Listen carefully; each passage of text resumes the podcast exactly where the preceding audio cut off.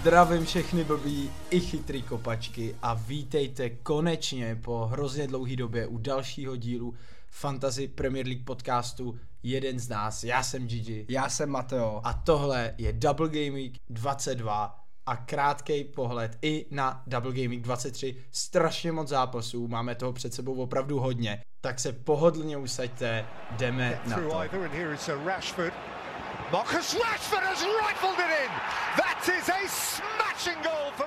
Triple captain Marcus Rashford. Už teď jsme vyhráli. Už teď první kolo 12 bodů a čeká nás ještě zápas s Lícem doma. Takže my, kdo jsme mu opravdu dali trojitou pásku triple captain, tak už teď si myslím, že můžeme být v klidu, protože ti, kteří dali eh, tripla Haalandovi, tak udělali v uvozovkách pouhých 8 bodů, my za první kolo proti Crystal Palace doma 12, tím, že proti Leedsu se očekává mnohem víc.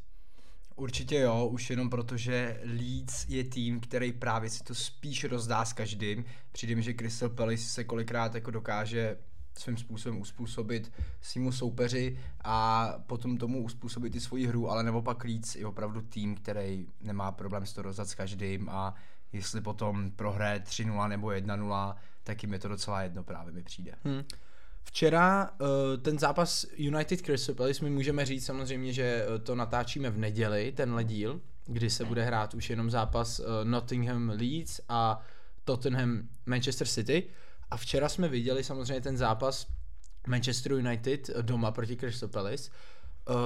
Jak si říkal, Crystal Palace se pro mě až jako nečekaně zavřeli Samozřejmě jim hodně uškodil ten brzký gol, takže pak to tak trošku pomalu, ale rozumně mm. začali odevírat, ale nebyla to žádný jako fotbal nahoru dolů, prostě žádná ofenzivní smrš šancí na obě strany. Mm. Spíš to bylo celý v režii Manchester United a až po té červené kartě Casemira, což byl takový zlom v tom zápase, ať už eh, co se týče rytmu hry nebo právě eh, dominance jednoho nebo druhého týmu, tak přišla změna, protože v tu chvíli Manchester United vypad ze hry, samozřejmě hráli v deseti, takže to pro ně bylo hodně těžký, zatáhli se, pro mě překvapivě Erik ten Hag vytáhl i eh, kartu Harry Maguire společně s Lindelefem, oba stopeři šli hrát, takže hráli um, do konce zápasu na pět obránců a byla tam situace, kamaráde, kdy Sabicer, nový přestup Manchester United, který vypadal naprosto skvěle v těch mm. prvních pár desítkách minut, kdy hrál,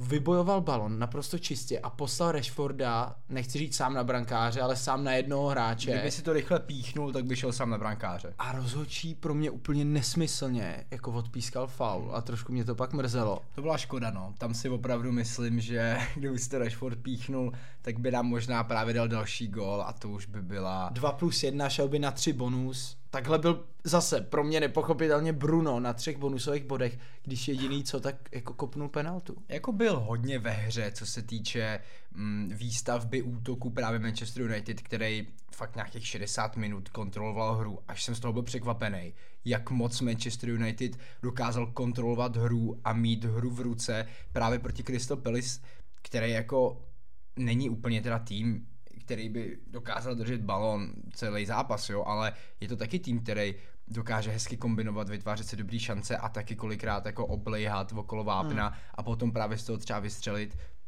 Samozřejmě chyběl jim Wilfried Zaha, což je pro Crystal Palace obrovská ztráta, protože, jak asi všichni tady víme, tak uh, Wilfried Zaha je určitě nejlepší hráč Crystal Palace a ten právě kolikrát tam udělá ten rozdíl. Dal právě několik gólů na Old Trafford, takže myslím si, že kdyby tam byl Wilfried Zaha na těch posledních pár minut, tak by tam třeba právě něco vymyslel, no, ale... Hmm. Já bych si z tohohle zápasu vzal hlavní dvě věci. Eh, dva takové výstupy, které pro mě byly hodně důležitý. Ten první je, že Manchester United opravdu dominoval 70 minut do té červené karty a hmm. ukázal svoji sílu, ukázal další krok v tom jako velkém procesu a progresu Erika Tenhaga, který opravdu dělá uh, skvělou práci podle mýho názoru, ať už herně, tak i výsledkově. Takže United ukázali tu svoji sílu, než odešel extrémně důležitý hráč pro ně jako zásadní Casemiro, který bude hodně chybět v těch třech zápasech zase bychom se mohli bavit i o tom vyloučení, jako mně to přijde strašně prazvláštní, držel ho jako za límec, prostě za flígr a Jako jo, z, toho jednoho, kameře- z toho jednoho úhlu eh, té kamery to vypadalo, že ho jako škrtí, No. přitom potom, když jako ta Mela tak nějak skončila, tak on a Hughes se zrovna obejmuli, jo, takže Jo, to nějak to opravdu... ten Hughes ani jako neprožíval, bylo to fakt jako dá se říct sporný, ale nemůžeš prostě fréra takhle jako držet, aby to vypadalo, že ho drží obouma rukama za krk. Jako. Když už, tak takhle jako za hruď prostě Drž za dres. někde níž, tahaj ho za dres, trkej do něj, já nevím cokoliv, ale, ale, ale okolo toho krku to vypadá to je jako prostě špatně, blbý, no. že jo, to je prostě blbý, to nemůžeš, no. Takže Casemiro bude chybět v příštích třech zápasech.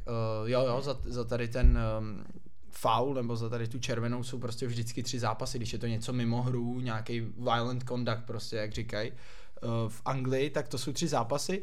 A to druhý, co jsem chtěl říct, ten druhý výstup z tohohle zápasu je, že Marcus Rashford má životní formu a i když dal v uvozovkách jenom jeden gol, tak měl podle mě tak sedm střel, co si pamatuju. Jednou ho vychytal Guaita, párkrát to dal vedle, jednou to dával i nad.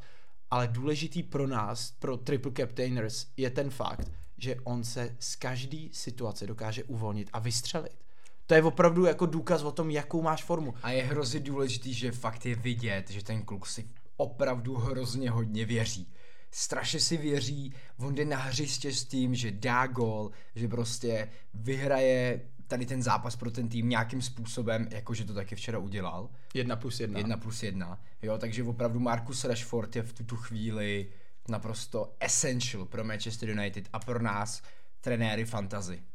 Naprosto souhlasím eh, a hrozně se těším na ten středeční zápas Manchester United Leeds doma, kdy prostě čekám nějaký 4-1 nebo něco takového a velký zapojení, velký involvement Markuse Rashforda. Hodně se těším a, a hlavně z toho důvodu, že ne každý triple kapitánoval Markuse, my dva samozřejmě jo, protože jako už jsme zkušený psi, že jo, fantasy, takže už víme, kdy triple kapitánovat, kdy ne, takže Jako takhle. t- t- ty dva zápasy vedle sebe na papíře Crystal Palace doma a Leeds doma vypadaly až moc dobře na tomu to nedat. to nešlo nedat a zase naopak předtím kapitánovat, nebo pardon, triple kapitánovat toho Haalanda mi přišlo právě trošku zbrklý, to jak měl těch 8 bodů. Udělal nakonec jenom 8 bodů. Což na tripla, jako jak všichni víte, není prostě tolik. Takže, takže tak no, jsem, jsem fakt jako rád a posunul bych se na další zápas, který byl teda pro mě naprosto šokující. A to byl Everton Arsenal. Hmm, takže Kde- začneme včera jakoby od začátku, protože je to velký téma, triple kapitán byl Máme za samozřejmě... sebou, přece jenom je to fantasy, takže chtěli jsme začít s tím, co je nejdůležitější ve fantasy. Je to furt fantasy podcast, je to tak? Přesně tak, ale jako Everton Arsenal, myslím si, že Sean Dyche je opravdu pán, který Ale to má Sean. Dyche, Sean Dyche je pán, který přijde, vezme ten tým, přijde na trénink v pěti stupních, kraťasy, obrovsky chlupatý nohy, takže deka prostě na lejtkách, udělá fyzické testy, nechá je běhat člunkový běhy, úhlopříčky Do- jako do kráva. vyčerpání ty Normálně do vyčerpání, než tam prostě chcípli na tom tréninkovém hřišti. Pak má o víkendu zápas proti prvnímu týmu v tabulce, předvede Nejtěžší naprosto zápas, nejtěžší zápas sezóny má před sebou. naprosto geniální defenzívu, ale opravdu takový zahušťování jako středu, vápna, to, to, to jsem jako hodně dlouho neviděl, možná od Burnley, právě Shona Dajše. To bylo famózní, tam prostě nebyl prostor dát gol, i když si Arsenal vytvořil i přes tenhle fakt několik šancí, ale to je prostě jenom tím, že Arsenal má momentum, má formu, ale to, jak Everton zlepšil svoji obranu, Neskutečný. to je opravdu nebe a dudy prostě. Se vší úctou Frank Lampard bude podle mě fajn trenér, možná ne jeden z nejlepších, ale víc dopředu, ale prostě Everton hraje o záchranu a potřebuje Shona Dajše, potřebuje takovýhle fréra, který vystuží tu defenzívu. A zase prostě to bylo fakt jak za starých časů. Byl to za starých, jak za starých časů. Jak v Everton Burnley. Toho naběhal včera podle mě nejvíc za celou sezónu. Onana. no to Běhal bylo celý zápas. něco neskutečného. Trošku mi bylo líto Arsenálu, protože bylo vidět, že technicky a obecně level fotbal prostě je Arsenál o tři třídy vejš byli. I včera, jo, co se týče techniky, přihrávek, nějakého i toho herního projevu, ale prostě potom ta poslední přihrávka, takový ten poslední prostě kus skládačky jim právě chyběl a podle mě by jim ani nechyběl, ale Sean Dyche jim ho prostě překazil. On prostě fakt našel ten správný recept a včera prostě udrželi krásně čistý konto. I Jordan Pickford na to měl trošku svůj podíl, měl tam pár zákroků. Hlavně obrana. A vtipný, hlavně obrana. opravdu vtipný je, že Sean Dyche má zpátky své dva ztracený syny, který se oba přímo podíleli u toho gólu. McNeil, asistence, Tarkovský gól. Opravdu. Burnley prostě jak, jak kovaný. Burnley, jako. no. Takže úplně super, já jsem rád, že je zpátky v Premier League a myslím si, že právě tenhle chlap, jak už to několikrát udělal, může zachránit další tým prostě, který je v nouzi. Hele, já jsem svým způsobem rád, ale jako naopak i nerad, protože jakmile uvidím, že hraje Everton proti komukoliv, tak si to asi prostě nebudu pouštět, protože ty zápasy stojí fakt jako za hovno. Jo, ten zápas není hezký, je to většinou o gólu nebo 0-0. Ale když hrajou proti nějakému velkému favoritovi, tak ty přece chceš vidět Ale tak prostě jasně, fandíš, goliáše. fandíš spíš tomu Evertonu, to jako sice jo, ale tyhle ten zápas, to je samá Jako- mela, samej faul, přerušovaný neustále V prostě. té 96. minutě, když se tam začali všichni strkat, jak uh, Zinčenko vyhrotil Mopaje, protože Mopaj se klasicky chová ten to taky má jak rád, největší jo. svině, něco jako když zranil B- Bernda Lena, tak prostě si viděl na tom Dajšovi, že tohle je přesně to, co on chtěl. 96. minuta, 1-0, gol z rohu a teď se tam zdržuje, Arsenal ztratil hlavu, všichni se strkají a na něm si jenom viděl, jak si to prostě užívá a že přesně tohle byl jeho plán, naprosto geniálně mu to všechno vyšlo. Je přesně jak si říkal, rozkouskovaná hra, málo se hrálo, hodně standardek pro Everton, Everton kopal hodně rohů. Hodně no. Oni se opravdu snažili je trefovat, prostě jakmile byli u praporku, tak prostě je trefovat na roh, žádný jeden na jednoho, rizikový ztráty, nic takového. Prostě standardky, dlouhý auty, rohy, ten fotbal, který nám se třeba moc nelíbí, ale prostě pro týmy Shona Dajše byl a vždycky bude efektivní. A vůbec bych se nedivil, je to teda hrozně blízko to tady to jako říkat, ale fakt bych se nedivil, kdyby je Sean Dyche zachránil a kdyby Everton nakonec nesestoupil, hmm. protože on opravdu dokáže tu obranu tak strašně dobře vystužit a dostává málo gólů. A jakože podle mě na papíře Everton nemá úplně hroznou obranu.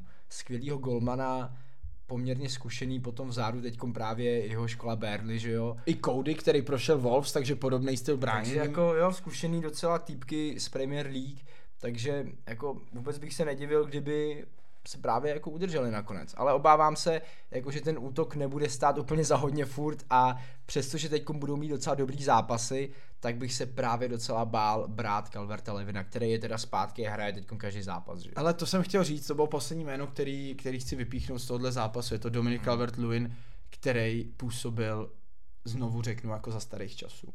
Jo? Prostě několikrát vyhrál souboj, ať už Saliba nebo Gabriel. Měl tam šanci hlavička půl metru vedle, jako působil skvěle.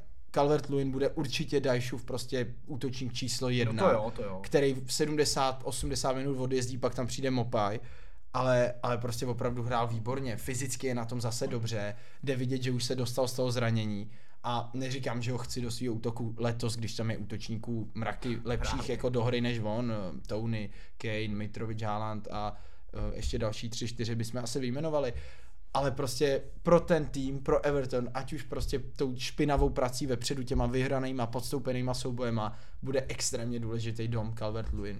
To bylo poslední jméno, který eh, jsem chtěl zmínit a teď už se můžeme vrhnout na uh, Aston Villa Leicester. To byly gólový hody, já jsem ten zápas neviděl. Skončil 2-4, uh, vrátil se nám James Madison s gólem a svůj životňák nebo sezóňák, jako vždycky jednou za Sezóňák sezónu bych řekl. jako každou sezónu odehrál uh, i Eneačo, který má vždycky jeden takovýhle zápas, 1 plus 2, 2 plus 1, kdy se mu to zkrátka povede. Přesně tak. Uh, hodně, hodně gólový zápas, až mě teda překvapilo, že Leicester dokázalo vstřelit právě čtyři góly. Každopádně zase na papíře má Leicester podle mě hodně dobrý útok, jo, co se týče jako opravdu jmén jako Madison, Barnes, i ten Ineacho, když má den, jako právě třeba měl včera, tak prostě super. No a pozor na nový křídlo z Lyonu. To jsem se akorát ten, ten Mladý chtěl zeptat. kluk, dvoutisícovka, Co na něj Tete. říkáš právě? Za mě to je výborný hráč, jako za mě super kauf a přesně takovýhle přestup měl Leicester udělat. Je mladý, můžou ho znovu prodat za víc a konečně to dává nějak koncepčně smysl do toho systému 4-2-3-1. Hmm, hmm. Můžeš prostě nějak to rozvíjet. Drewsbury Hall jako uh, CDM vedle něj Tielemans. Víš, jako vypadá to mnohem líp, než takový to zmatečný prostě uh, s Vardym, když Daka se s ním nějak střídal. Já bych to prostě hrál takhle, tak jak to hrál teď Brandon Rogers uh, právě proti Aston Villa a prostě nemůžeš, nemůžeš jako, nechci říct, že nemůžeš prohrát, ale nemůžeš to skazit, protože ty hráči jsou všichni super a v tom systému 4-2-3-1 si myslím, že to může fungovat. A i když ta obrana je taková furt provizorní, no. řekl bych, že není jako na úrovni Leicesteru. Právě. A Aston Villa, co jsem viděl z highlightů, mohla dát víc gólů, ať už Oli Watkins nebo ostatní. Hmm. Tak prostě snaží se jako začít tak nějak od znova. Přijde mi, že je to takový nový projekt hmm. a já jim to přeju. Bylo by hro, samozřejmě byla by hrozná škoda, kdyby jako Leicester se stoupil, i když teď se pomalu jako vzdaluje uh, těm příčkám tři body od 18. Evertonu, tak uvidíme jak dál, ale myslím si, že tohle je cesta. Myslím si, že tehle zápas jim ukázal, bude dost směrodatný právě do konce sezóny, že prostě tohle je cesta, když jsou schopní dát čtyři góly, docela dobrý obraně Aston Villa uh, v bráně Dibu Martinez, takže za mě tohle je cesta, uh, hrát i Neača, hrát toho Tetého, samozřejmě jim přišel i novej levej bejček, Christiansen, zase mladý kluk, prostě, který ho můžeš potom prodat znovu. Já bych viděl teda ještě jinýho golmana v Leicesteru, než je Danny Ward tam a ty dva prostě... soupeři mě taky úplně nějak netankujou, musím říct. Celkově, hele, jako když se podíváme od těch CDZ vejš, tak bych řekl, wow, to je docela dobrá sestava. Top 10 tým, jako. No, skoro jo, skoro bych řekl top 10 tým, nebo minimálně by se o to mohli ucházet o nějaký top 10. Ale pak, když prostě vidíš obranu a golmana, tak si řekneš, hm, aha, tak už asi vím, kde to jako právě může mít nějaký problém. Ten Ale nehledě na toho Christiansena, který je teď nový a ještě uvidíme, nebudeme dělat soudy závěry, ten první zápas mu docela vyšel. No jasně, tak první zápas. Tak prostě souhlasím s tebou, mně se z těch čtyřech obránců slash jeden golman líbí opravdu jenom Kastaň. Kastaň hmm. je pro mě back, který může Kastaň, hrát za Leicester. Kastaň jo, Kastaň je dobrý ale jako fakt jinak zbytek. Jinak ten Vote Fire, Soutar, Danny Ward, to je za mě jako level Southampton a něco takového. Jako. No, no, no. Víš, jako to... Jo, souhlasím, no. Souhlasím měli by taky, měli by určitě vystužit jako tu obranu a hmm. myslím si, že pak, uh, pak můžou znovu jako snít o nějaký sezóně, jako měli, když se dostali do ligy mistrů, nebo když vyhráli titul, jako to je samozřejmě dneska už eh, nemožný nebo nereálný s tou konkurencí, tak to dřív vůbec Premier League nebylo, teď je Premier League nejlepší liga planety jako s velkou rezervou. A samozřejmě se můžeme podívat i na to, jak se peníze točí třeba to v dalším klubu, kterým je třeba Chelsea, která znovu nedokázala vyhrát. Opravdu to trápení už je dlouhý, ale musím ti říct, že ten zápas proti Fulhamu v pátek večer, který jsme teda viděli, tak pro mě byl takový jako světlo na konci tunelu, kdybych to měl jako popsat z pohledu fanouška Chelsea, kterým teda nejsem, ale kdybych fandil Chelsea, tak to nevnímám negativně, že to skončilo 0-0. Bral bych to opravdu jako taky, takový nový začátek, protože Badiašil, Mudrik, samozřejmě debut Enza Fernandéze, Enzo měl dobrý zápas. Přišel tam Fofana, který bohužel prostě nedal gol do prázdné brány, když mu Maduek to... je taky zajímavý hráč. Když mu to jako na čáře v podstatě vykopnul Rým, takže jako ten zápas Chelsea byla lepší, i Fulham si vytvořil nějaký šance, ale je to zase takový pohled do budoucna. Vrátil se ti Reece James, vrací se ti Chilwell, uh, Thiago Silva furt hraje jak profesor a vždycky bude. Gallagher mě třeba ani Mount se za stolik nelíbili. Jsou lidi, kteří píšou, že Gallagher tam jako strašně bojoval, že si zaslouží místo v základu. Nevím, jak jsi to viděl ty. Hele, mně se upřímně Gallagher tady ten zápas moc nelíbil. Přišlo mi, že tam měl hodně ztrát, byl poměrně zbrklý na balónu a celkově teď, jak hraje za tu Chelsea, tak se mi zdaleka nelíbí tolik, jako se mi právě líbil za Crystal Palace, Protože kde hrál úplně jinou roli. Hrál vejš, tvořil, střílel, jo, byl i takovej důležitější, dejme tomu, do, právě do té hry. A teď prostě v té Chelsea je takový jako vzadu, přijde i mi, že mu to jako i nesedí, víš, že ho to tolik ani nebaví, já nevím, jo, jako je to z pohledu, co to vidím tady já z Česka jako v televizi, jo, ale nevím, nelíbí se mi prostě moc teď celkově, jak ho Potter staví do té pozice a viděl bych tam asi spíš jinýho hráče, no. Hmm. Hele, abych řekl, že tam jsou jako dva zásadní body, ve kterých se liší jeho role, eh, jaká byla v Crystal Palace a jaká je teď v Chelsea. A je to eh, to, co jsi zmínil, že určitě víc útočil, takže to je první věc. Hrál právě toho ofenzivního záložníka právě v systému 4-2-3-1 a teď ten druhý bod je pro mě to, že on je prostě box to box. V Chelsea je opravdu hmm. hráč, který má běhat snad ze všech nejvíc, bránit, nesedí mu to tolik. Nesedí mu to tolik, sedělo mu to mnohem víc, když měl pod sebou ty dva defendry, který to, to za něj právě oběhali. On jim pomohl, ale ty tvrdý souboje podstupovali oni a třeba v pátek proti Fulhamu ty nejtvrdší souboje na středu hřiště Měl právě podstupoval Fulham. právě Conor Gallagher a se vší úctou jako odbojoval to jako prase, jezdil po prdeli, ale hodně jich prohrál. Tak protože on prostě není soubojový typ.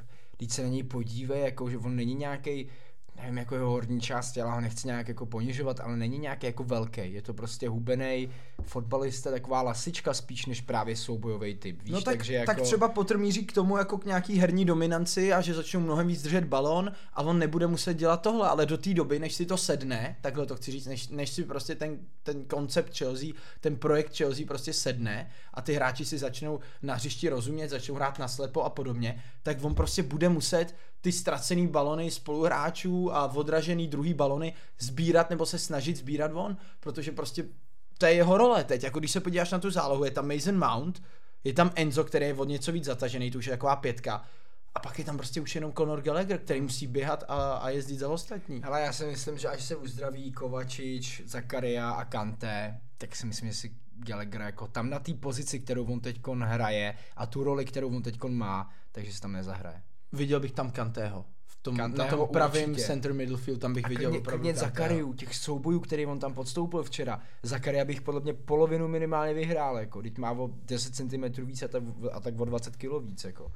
Takže, takže tak, ještě k Chelsea. Ale Gallagher ti dá hodně kopací techniky. To jo, tak to samozřejmě, jako, co se týče techniky, tak to se nedá ani porovnávat se s Zakariou, jo, to jako souhlasím.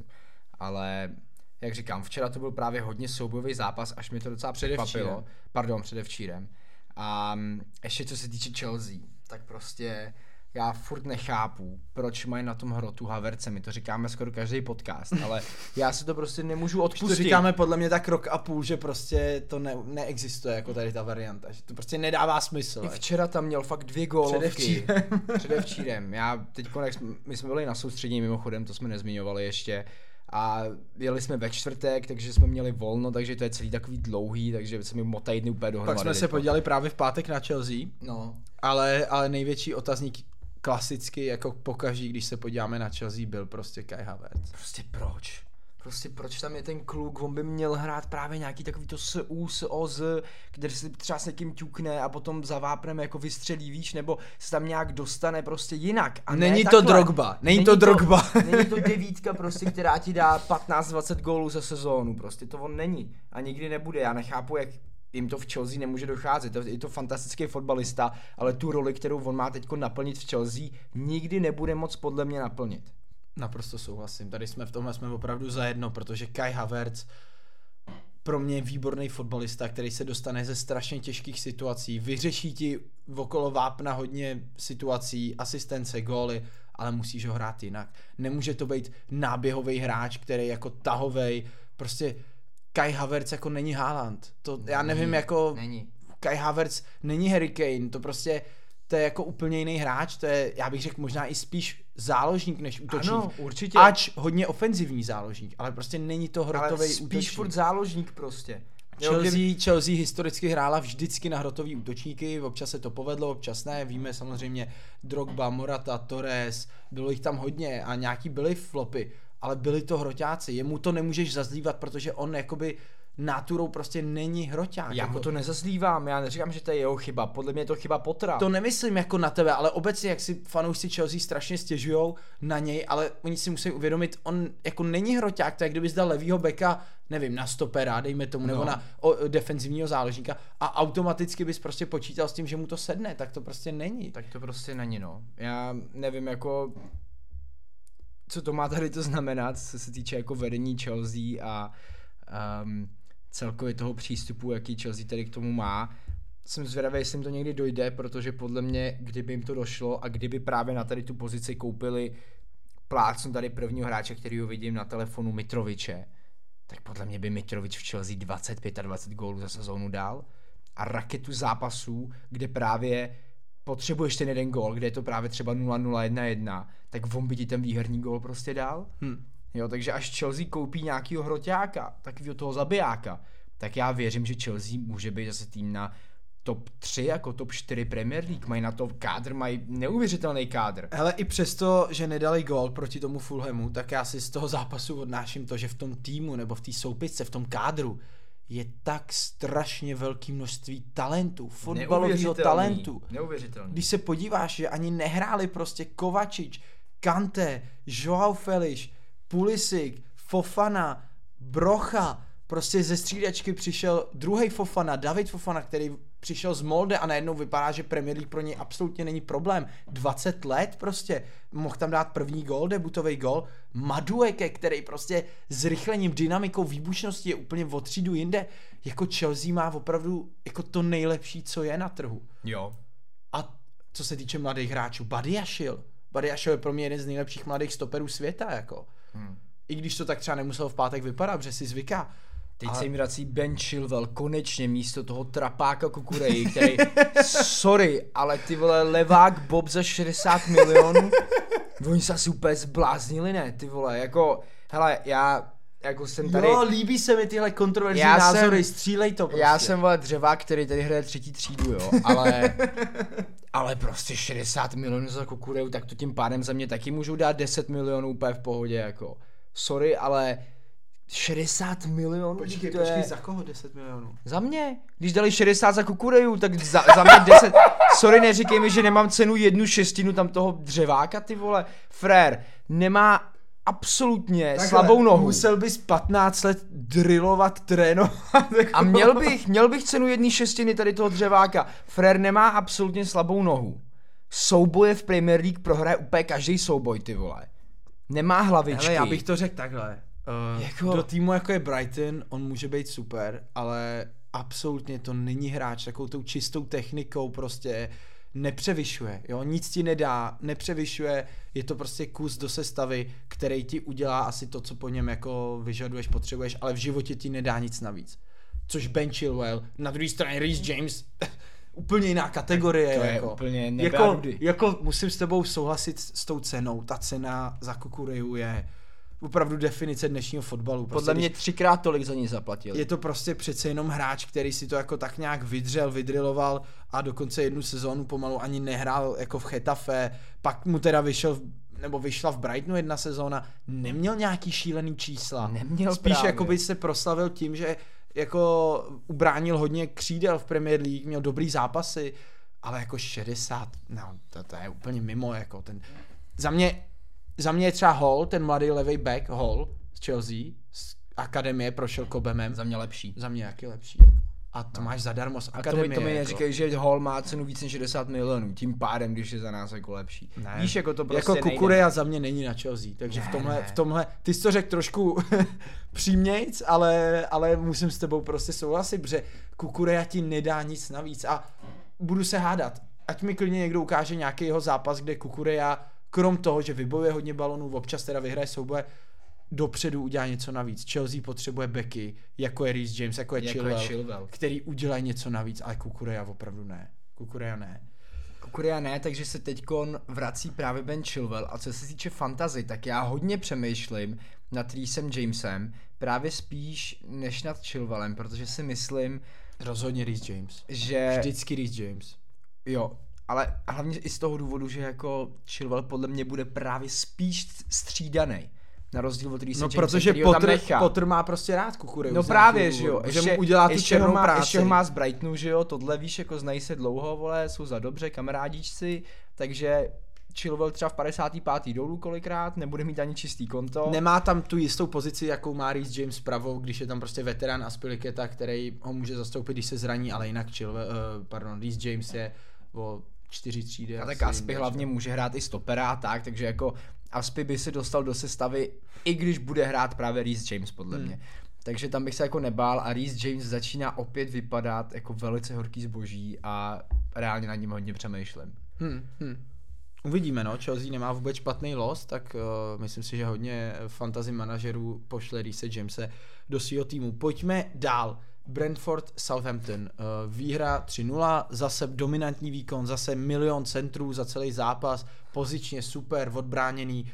Brentford prostě nás nepřestává jako udivovat a hrajou naprosto skvělý fotbal a vystrkují růžky do té prostě uh, pohárové Evropy, což je pro mě úplně neuvěřitelný s tím rozpočtem, s tím zázemím, který má, jako my jsme tam nedávno byli a, a opravdu takovýhle rodinný tým nebo klub jako dostat do Evropy by byla senzace. Hele, ty jsi říkal skvělý fotbal, hrajou skvělý fotbal na to, co by oni měli hrát, tak na to oni hrajou fantastický Na to, fotbal. co mají k dispozici, tak hrajou tak podle hrajou mě 10 z 10 úplně. jako Thomas Franke Genius, to, to můžeme říct jako na rovinu, s tím, yeah. co má za materiál a co z toho dokáže vyprodukovat, to je, to je naprostá s tím, senzace. s tím jako. naprosto souhlasím a mě obecně Brentford se opravdu strašně líbí, už jenom to, že jsme tam byli a tak, je mi to fakt hodně sympatický tým a vlastně, když se zamyslíme nad tím, že Brentford je v Premier League druhým rokem, oni nikdy v Premier League předtím nebyli, to, je, to jsou jejich první léta tady to v Premier League a myslím že jsou sedmí před Chelsea, Liverpoolem a Fulhamem, který má taky fantastickou sezónu,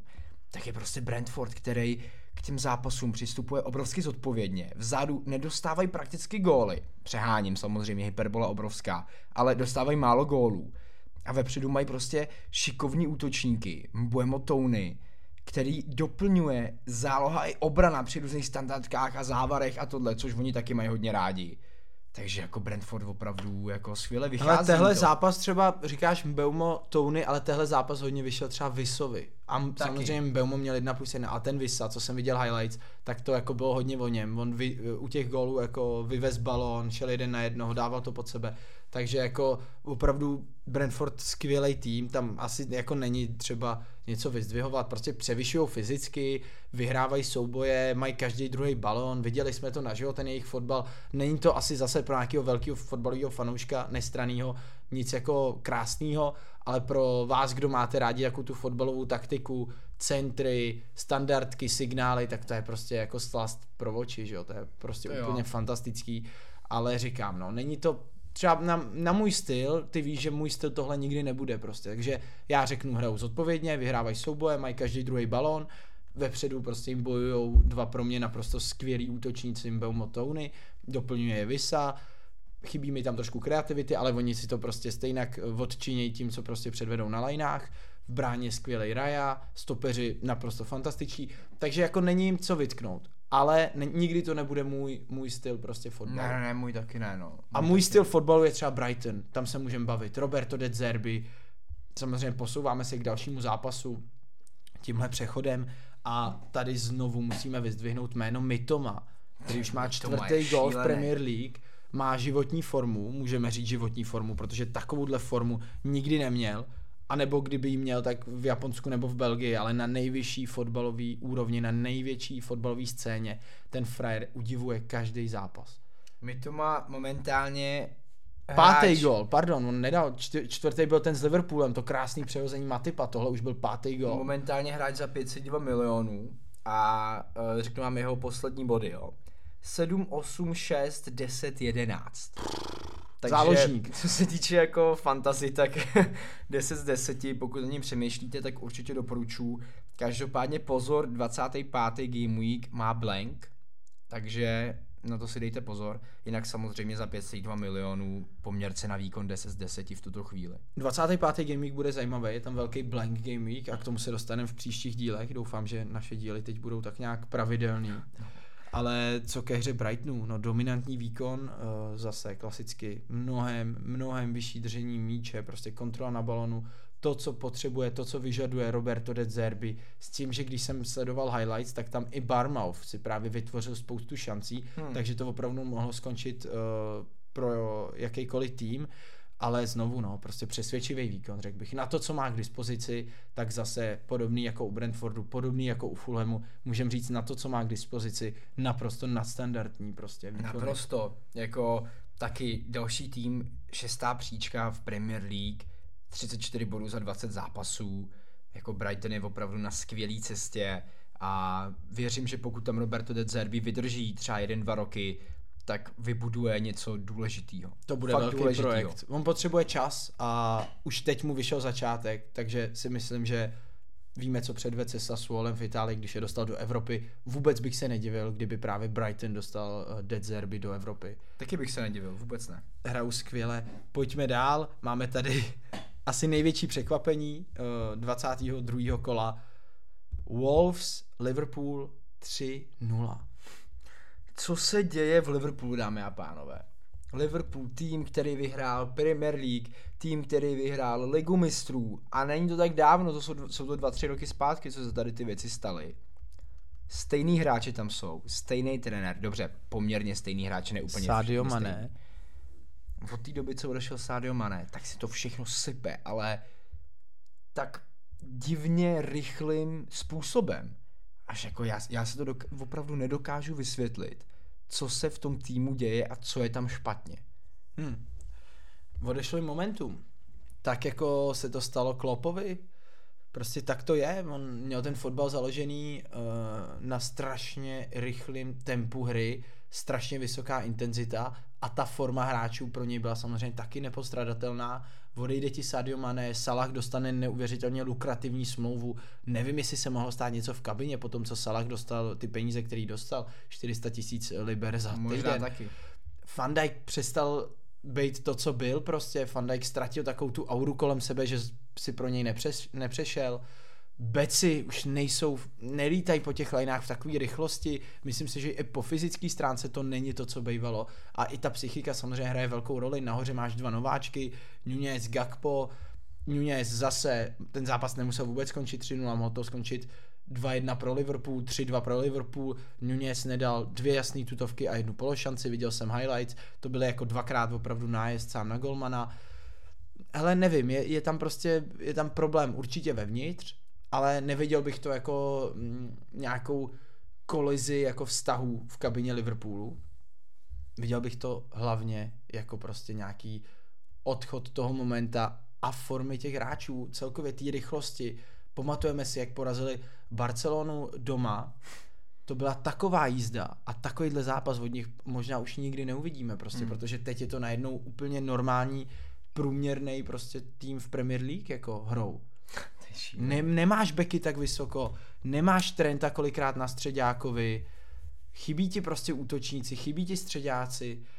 Myslím si, že Luis Diaz by teď mohl hodně pomoct, kdyby se uzdravil. Luis Diaz a Van Dijk, no. Kdyby teďko najednou z ničeho nic tady ty dva přišli a byli by ve formě, tak si dokážu představit, že by tu hru mohli zvednout. Hlavně ten Van Dijk, který ti dá vzadu hrozně moc, prostě od, už jen od té osobnosti, že ho tam máš, jo, po, to, po ten klid na balónu, po ty dlouhý balóny, který on má, Hmm. jako Van Dijk je fakt asi hodně, hodně velká ztráta, která tam prostě šíleně chybí. Máš tam Matipa, který se dává vlastňáky, vole, tak jako to je prostě... Nerozehranýho Matipa ještě k No. tomu, že jo. Matip jako ve formě taky si pamatujeme, jaký byl. Taky byl No. v tom týmu, když vyhráli ligu mistrů Jo, a podobně. byl, byl, no. Ale prostě nerozehraný Matip a Joe Gomez na stoperech. No ono jako podle mě Matip je trošku jiný hráč, když vedle sebe má Van Dijka, a když vedle, má, vedle sebe má Joe Gomeze, kde on právě třeba má být ten, jo, ten důležitý, ten hlavní stoper, který to bude třeba řídit tu obranu a tak, že jo. Pak tam máš prostě eh, Nabiho Keita a samozřejmě Stefan Bajcetič, který jako mladý kluk, prostě nemůžeš jako takovouhle zodpovědnost podle mě v tak těžkou chvíli hodit na Aby 2004. držel střed hřiště Liverpoolu, prostě 18 letý klučina. To je, to je buď prostě talent století, anebo jako tomu prostě těžký mu to jako A svěřit. já v něm upřímně takovýhle talent jako nevidím. Já právě, no, o to jde, že já taky ne, jako. Jo, přijde mi to, jo, šikovný hráč, ale jako, že bych z něj byl nějaký jako hotovej. To se fakt jako bohužel říct nedá. Hele, Liverpool teď čeká hodně těžký zápas, liverpoolský derby proti Dajšovému Evertonu, zápas venku na Newcastle a Real Madrid v Lize mistrů. To jsou jako tři, tři abnormálně těžký zápasy a nechceš do nich jít v tu situaci, ve které seš prostě. Takže Liverpool můžeme říct oficiálně v krizi, jako ve velké krizi a pro fanoušky Liverpoolu, vím, že vás tady pár je, možná bude hůř, Hmm. protože jako Liga mistrů proti Realu Madrid já bych tomu nedával jako velký šance, velký naděje, protože tam máš prostě aktuálně hráče ve formě, který prostě vepředu si věřej asi trošku jinak než Nunez a Gakpo a Salah. Hele, uvidíme. Na druhou stranu Liverpool je schopný zázraků a Je, je, nikdy ho neodepisovat. Nikdy, ale říkám, jako nedávám jim velký šance ani v Lize mistrů a ani v Premier League na umístění uh, v Evropě, protože nemají vůbec jednoduchý los. Hmm. A když to vezmeme z Fantasy Premier League hlediska, já aktuálně nemám ani jednoho hráče z Liverpoolu. Já taky ne. Tak jako mít hráče, který jsou hodně drahý a hrajou za tým, který se momentálně nachází na desátý příčce v Premier League, to se úplně potom vylučuje je mít v týmu, no. Takže myslím hmm. si, že nikdo hodně dobrý ve fantazii, jako víš, jako nějakých top 100, tam je podle mě nemá nikdo hráče z Liverpoolu, protože to v tuto chvíli prostě nemá absolutně smysl. Hmm. Další zápas Newcastle West Ham. Newcastle konečně dostal gol. Nick yes, Pope, vole. Nick Pope konečně dostal gol. Eh, byl to takový závar eh, po rohu, Paketa to tam dotlačil. Ty vaše hnusný double upy vzadu v Newcastle, konečně jsou pryč. A jestli tohle poslouchá Kaja Tvarov, protože jsem byl nedávno ve Fantasy Show u něj, kterou moderuje, kamaráde, tvůj triple up Newcastle konečně dostal gol, ale klobouk dolů, že zdal prostě po restartu triple up a jedno čistý konto za druhým. Jako to, to bylo, neuvěřitelné. To bylo šílený, no. Na to člověk musí mít fakt, fakt jako koule, takže to jako je obdivuhodný, takže zdravíme Káju, konečně dostal gól, máme radost. a co k tomu zápasu říct, no, jako West Ham mi přijde, ty jsi to včera říkal, je docela jako zpátky, jo, co se týče tou hrou. Uh, vypadají prostě už sebevědomější, takový, jo, že se to taky rozdají s každým, nebylo to už nějaký jako ultra přesvědčivý od Newcastle, že, že prostě udrží čistý konto, dají jim dva góly a jako herně dominuje. Ale prvních 10 minut Newcastle mohl víc 3-0, neuznali jim gól. Podobná situace jako Japonsko-Německo na mistrovství světa, akorát tady byl opravdu balon celým objemem. Mm-hmm. Almiron mohl mít asistenci, takže velká smula pro Almiron Owners. a, a prostě po těch deseti minutách to vezem chytil ten zápas, jako tak nějak už jim nedovolili tolik se dostávat do vápna a opravdu jako David Moyes našel recept na Newcastle, musím říct, protože po těch deseti minutách to nebyla jako nějaká obří smrš šancí Newcastle, naopak to byl prostě vyrovnaný zápas, kdy i West Ham mohl klidně vyhrát. No. Paketa, musím zmínit jméno Paketa, krom toho gólu byl naprosto famózní. Byl to ten Paketa, který ho známe z brazilský repre, který ho si pamatujeme z Lyonu. Ač jsem jako se divil, že jde do West Hamu, protože pro mě Paketa má i navíc, má hmm. na top 6 hmm. tým, tak prostě začíná mu to sedět, s Ricem si rozuměj, několikrát si tam skvěle vyměnil balon na středu kombinace a paketa opravdu jako paketa show mě včera hodně bavila. Hmm. Určitě jo, já bych zase chtěl zmínit Kaluma Vilzna. To je za mě útočník, který se to fakt odmaká a je většinou na tom správném místě ve správný čas a dá ti ten gol právě. A ty jo, hodně na něm přemýšlím do fantazy protože Callum Wilson je pro mě útočník, který ho prostě chceš mít. Hmm, je to takový taky fantasy veterán, už můžeme říct. Je, je, určitě. Udělal hrozně moc bodů dohromady ve fantasy za těch, nevím, deset let, co... Tak co už se ho pamatujeme za Barmouth ještě hodně, že jo. Takže tam taky on střílel jeden gol za druhým, takže hmm. jako Callum Wilson Takže Callum Wilson je zpátky, to asi můžeme říct, konečně dal gol po tom svém návratu. A, a nic, co, co dál, no, máme zápasy Premier League za sebou, dneska nás samozřejmě čeká Nottingham Leeds, tam máme Willyho Njonta, který uh, pije Moretti, jí spaghetti a má fucking massive cock, tak se těšíme, že nám dá jedna plus jedna. Ty to by bylo krásný. To by bylo je, jenom gold prostě za hráče, který stojí 5 milionů, by se mi fakt jako hodně, hodně líbilo. Plus ho prakticky skoro nikdo nemá, nebo takhle. Před tady tím kolem ho bralo dost lidí, ale furt jako... Kolik je jeho ownership? 1,5 jako, takže... No, differential to, na třetí, jako. To nemá nikdo obrovský differential, kluk má formu, je odpočatej, ty si říkal jako jediný uh, z útoků. Jo, jo, jo, jediný na tom uh, Eckringtonu nehrál z těch ofenzivních hráčů. Takže prostě... Uh, Líců, který aktuálně jsou tak nějak jako v pohodě a mají jistý místo v základu. Nepočítám Aronsona, který pendluje jako ze střídečky na, uh, do základu, ale když vezmeš Njonta, tak je opravdu aktuálně nailed, jak se říká, prostě je to jistota, měl by hrát v každém zápase. Njontone tam prostě tou svůj třetí nohou vstřelí gól a... Nízký těžiště, rychlost, střela, utažená střela levou i pravou, prostě produkt moderního fotbalu. Jo. A trošku mě mrzí, že je ve fantasy vedený jako útočník, protože je to křídlo. Hmm. Jo, je to furt křídlo, ale i hmm. tak, jako ta goal contribution si myslím, že dneska tam nějaká bude, ať už gol nebo asistence. Něco si myslím, že Njontone předvede a že nám udělá radost. A teď pojďme dál. Mimochodem, Njontone doporučovaný samozřejmě na BK+, hodně, hodně doporučovaný. Věřím tomu, že pár z vás na Hero Hero ho koupili a doufám v to. A dneska, poslední zápas, šlágr 22. kola, Tottenham Manchester City. Jako nevím, jestli zatím byl v sezóně důležitější zápas než je tenhle. Arsenal ztratil všechny tři body na Evertonu. Tottenham se naopak potřebuje, ale opravdu potřebuje dotáhnout na tu top čtyřku, protože je pátý, Newcastle zaváhal, Manchester United má mimo Casemira a druhý samozřejmě už Manchester City, se kterým hrajou dneska head to head.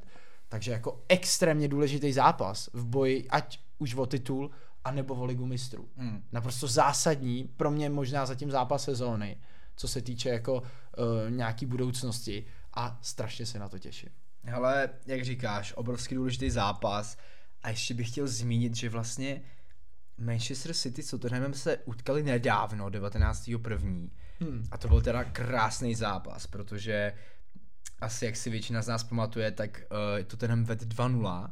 A pak dostal čtyři góly v druhém poločase. Pak dostal čtyři góly v druhém poločase a na ten, na ten zápas jsme právě koukali i dokonce s mojí přítelkyní, která fotbal úplně nějak jako ultra nemusí a normálně ten, ten zápas říkal, hele tyjo Máťo, to je super fotbal, tyjo, kež by takhle byly každý zápas a to bych s tebou koukala pak na každý zápas.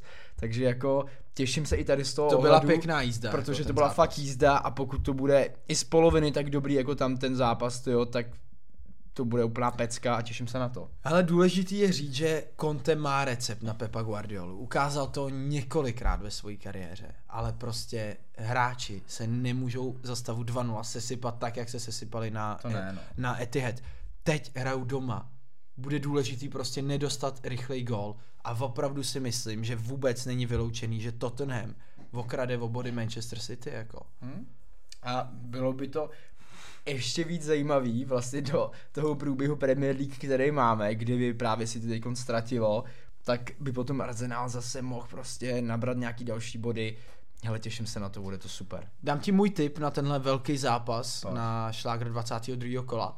Skončí to 2-3 pro Manchester City. Harry Kane dá dva góly a na druhé straně po jednom gólu De Bruyne, Ake, Haaland. Já říkám, že to skončí 2-2, dva góly Harry Kane. A ne, pozor, není to jako o, subjektivní pohled jako s ohledem na naše sestavy. Vůbec ne, vůbec ne, vůbec sem nemáme Herolda oba dva. Jako. Nemám, nemám Akeho v obraně, pozor.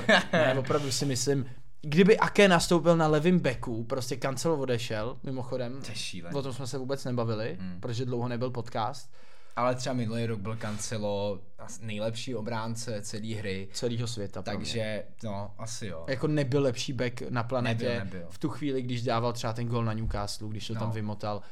Jako Cancelo byl v jednu chvíli opravdu odstřelený od všech backů, jako. Takže je to škoda, že samozřejmě Cancelo už e, není k dispozici, nebo vlastně je, můžete si ho koupit, myslím ještě, ale nedělejte to. A- Víc, víc rad na BK plus takový A škoda no, vidíme ho teď v Bayernu, nebo spíš neuvidíme, protože já třeba na Bayern nekoukám. Hmm. A uvidíme no, jestli tam jako zůstane, nebo jestli se potom vrátí. Vlastně důvod byl ten, že jako dlouho nehrál, nějaká tam potyčka byla, nějaká výměna názorů, co jsem tak pochopil. I... No, když mu Pep oznámil, uh, že bude i proti Arsenálu v poháru po dvou zápasech, který strávil na střídačce, znovu sedět, tak Cancelo s tím vůbec nebyl spokojený a šel si s ním, jako co jsem tak pochopil, čet a viděl, promluvit. A to samozřejmě Pepovi jako vůbec nevyhovuje takovýhle přístup. Pep prostě počítá s tím, že ty to naprosto akceptuje, že prostě tým je pro tebe důležitější než tvoje ego. A já bych řekl, že Cancelo prostě udělal to, co nikdy nesmí udělat hráč pod Pepem Guardiolou, dát svoje ego před to prostě, co on Pep v tu chvíli vidí, že je dobrý pro tým a pro klub. A, a chtěl ho jako nějak konfrontovat a Pep je v tomhle pak na druhou stranu jako hodně volný. On jako když ti řekne prostě na rovinu, už to udělal s několika hráčema, Hmm. on ti řekne, jo, nelíbí se ti to, tak běž pryč. Hm? A je mu jedno, jestli seš Haaland, De Bruyne, Jo, je mu to jedno, no, on si prostě drží tu svoji mentalitu, tu svoji koncepci. ale a- celou kariéru si to tak drží. A kdo prostě přijde, komu se to nelíbí, tak ať jde pryč. On ti řekne prostě, že jako on tady bude a že fotbalisti se mu budou točit, ale že prostě Pepova filozofie je, že krom Lionela Messiho nikdo není nenahraditelný. Jako. Hm. Takže on si myslí, že nahradí kancela. Já si to třeba nemyslím, já s tím Já si třeba taky nemyslím. Hele, já s tím v tomhle nesouhlasím. Já si myslím, že mohl udělat výjimku a říct, dobrý Joao, prostě Pep si podle mě neuvědomuje, jaký mínění o sobě má Joao Cancelo. Hm. A bral to tak, jako že jo, měl z dobrý, prostě měl z dobrou sezónu, dvě, ale teď nemáš formu, tak střídáš. Ale podle mě nemůžeš takovýhle hráče neustále střídat, jako nebo ne, no. nechávat ho furt na střídačce, posílat ho rozcvičovat, nedávat ho tam. Pamatuješ si ty zápasy, Jo. kdy ho posílal se rozcvičovat a nikdy ho tam nedal. A hrál tam Aké levýho beka. Jako nikdo na téhle planetě mě nepřesvědčí o tom, že Aké si odehraje levýho beka líp než Joao Cancelo. Nikdo. Ne, asi. Pro mě Joao Cancelo patří mezi světovou špičku beků prostě. Ne, možná ani není lepší levý bek, nebo pravý, protože levýho z něj udělal Pep. Ale já opravdu tohle nikdy nepochopím. On ti to odehraje vpravo i vlevo, že? A beru to jako jednu z chyb uh, v kariéře Pepa Guardioli. A pozor, není to jediná chyba, která se týká Joa Cancela. Podle mě další velká chyba, kterou Pep udělal ve své kariéře, je finále proti Chelsea, No. kdy hrál Zinchenko místo Cancela zleva. A chyběl jim prostě trošku ten ofenzivní drive, trošku nějaký kreativity na lineách. Takže pro mě už je to druhá velká chyba, která se týká Joa Cancela. A s ohledem na ligu mistrů si myslím, že to může být jako velký problém. A Cancelo je takový Pepův kryptonit a opravdu mě to hrozně mrzí, protože ta spolupráce do té doby, dokud trvala, byla naprosto senzační. Takže tohle byl Double Game Week 22. Uh, myslím si, že jsme toho probrali opravdu hodně a rozhodli jsme se uh, jinak, než jsme říkali na začátku. Uděláme zvláštní díl pro Double Game Week 23, protože tenhle díl by jinak měl jako přes hodinu a půl, což nám přijde zas moc dlouhý pro někoho, kdo to poslouchá. Si, myslíme si, že už jako nás máte dost, po těch 50 minutách jako už stačilo. 50 minut stačí a v týdnu eh, neslibujeme to na 100%, uděláme pro to všechno, nebudeme sice nějak jako blízko, ale zkusíme se někde sejít na půli cesty a nahrát i díl Double Game Weeku 23, takže díky moc vám všem, který nás posloucháte kdekoliv, Spotify, Apple Music, sledujete Instagram nebo Twitter, díky moc za to, že jste s náma. Zvláštní dík samozřejmě vám, kdo hrajete s náma fantazy a ještě větší dík, kdo jste s náma na Hero Hero a řídíte se našima radama, který v poslední době zase o něco víc začínají fungovat. Uvidíme dneska, jestli Willy Njonto, asi největší rada na tenhle Game Week, zafunguje. Ještě jednou děkuju, že jste s náma. Užijte si konec 22. kola, užijte si šláger Tottenham Manchester City. Hodně bodů všem, mějte se hezky. Ahoj. Díky, mějte se krásně, čau.